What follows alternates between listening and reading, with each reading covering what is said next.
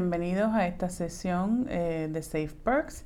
Estamos aquí eh, con una invitada especial, Olga Rodríguez, y vamos a estar hablando un poquito sobre su trabajo y su trayectoria con Safe Perks. Pero antes de continuar con su entrevista, vamos a explicarle un poquito sobre quiénes somos nosotros. Nosotros somos una agencia que antes nos llamábamos Mujeres en Crisis de Perks y nosotros le damos servicios a víctimas de violencia doméstica y violencia sexual.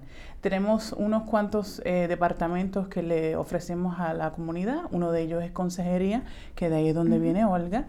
Tenemos el departamento legal que ofrece eh, asistencia para hacer órdenes de protección y tenemos un hogar de refugio para las víctimas que están huyendo de una relación abusiva o de abuso sexual y tienen, eh, necesitan un lugar seguro para donde quedarse. Eso, entonces, bienvenida Olga por estar aquí. Gracias. gracias. Eh, vamos primero a hablar sobre cuánto tiempo llevas en SafePerks. Yo voy a tener tres años en marzo trabajando para la agencia. ¿Y cuál es tu título? Yo soy consejera, um, advocate, um, y empecé en verdad en el departamento de educación, pero después me transferí al departamento de consejería. O sea que vaya muchas facetas que has hecho con la agencia. Una cuanta. Ok. eh, explícanos un poquito sobre ¿Cómo, ¿De qué se trata tu trabajo en la agencia? ¿Cómo consiste tu trabajo? Mi trabajo en verdad consiste de dar, proveerle apoyo a las víctimas de violencia doméstica o, como tú dijiste, de, de, de cualquier violencia sexual um, de forma más interactiva, ¿verdad? Uno a uno. No tiene que ser directamente en grupo. Sí tenemos grupos de, consejería y todo eso, pero en verdad mi trabajo es más con una sola persona y en ese proceso le proveemos apoyo de tipo, ¿cómo te explico?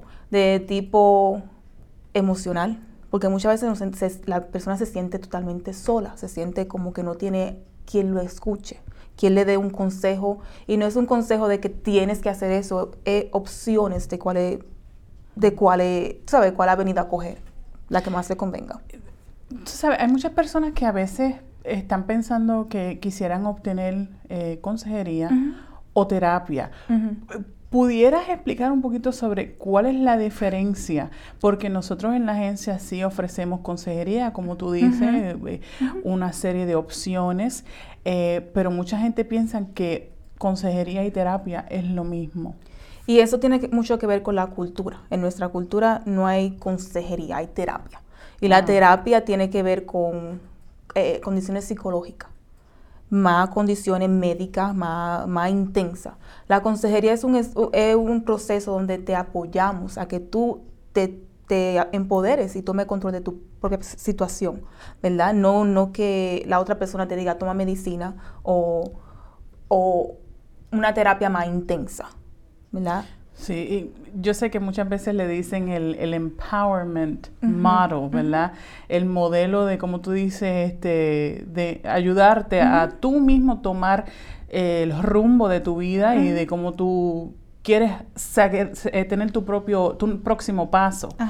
Eh, ¿Cómo llegaste a la posición que tienes? ¿Qué, qué, te, ¿Qué te motivó a hacer lo que haces en Safe Parks? Bueno, yo primero apliqué para la posición y dije, ah, no me, va, no me van a llamar ni siquiera porque no tenía la experiencia. Pero siempre yo he vivido aquí en Reading, tengo 15 años viviendo ya en la comunidad y siempre he sabido de la agencia y he sabido de lo que hacen y de la misión y siempre me, ha llamado esa misión. En verdad, nunca tuve, bueno, nunca tuve una experiencia directa en mi familia, ¿verdad? Con el abuso, pero sí me acuerdo una vez cuando era niña, una vecina, yo me acuerdo que ella se quedaba en la casa, ella era bien joven y estaba casada con un policía y una noche él llegó y yo lo único que me acuerdo fue, yo tenía como 5 o 6 años, yo lo único que me acuerdo fue que se escucharon los disparos. Él le disparó a ella y le, se disparó él mismo. Y me acuerdo esa noche que mami, mi mamá me dijo, ven busca a los niños de ella. Y yo me acuerdo que tenía un niño de meses en los brazos. Y mami me dijo, lo que ocurrió esta noche nunca debe de volver a ocurrir. Wow. Y me gustaría que tú y tu hermana, ¿verdad? Se críen en un, en un, en un mundo donde, donde eso no existe. O sea que mi mamá siempre se enfocó en educarnos desde pequeño. Yo me acuerdo que tenía como 5 o 6 años esa noche cuando ocurrió ese incidente. Y desde esa noche yo siempre me he creído, me, ¿verdad? Me crié con, esa, con ese pensar de que eso no es un estilo de vida. Eso no es un estilo de vida. Eh, y por eso es que nosotros, ¿verdad? Estamos acá y, queremos ofrecer los servicios y, llevar la voz a la comunidad de que nosotros tenemos todos estos servicios que le podemos asistir a víctimas de violencia doméstica, violencia sexual. Mencionaste que llevas en la comunidad 15 años. ¿Dónde vivías antes de esos 15 años? En la República Dominicana. De la República, o sea, directita de allá. Entonces, si me puede decir, ¿cuál es la diferencia entre servicios para víctimas de violencia doméstica en nuestros países y la diferencia en acá en Estados Unidos según tu experiencia? Yo pienso que nuestra cultura no reconoce el abuso. Y eso es algo que aquí se, se nota la diferencia de una manera grande porque tú vas aquí a la policía y tú dices, oh, mira, esto me está ocurriendo. Y de una vez te tratan de, dirigir a, un servicio. En nuestro país tú tratas de irte. Y yo sé que en mi país desafortunadamente es la situación donde la, la mujer, por ejemplo, trata de irse de la relación o termina muerta o la devuelven otra vez a su casa.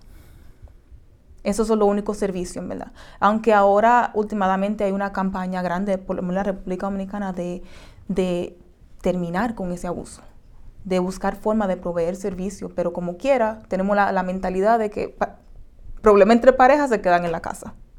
¿Para qué involucrar a otra persona?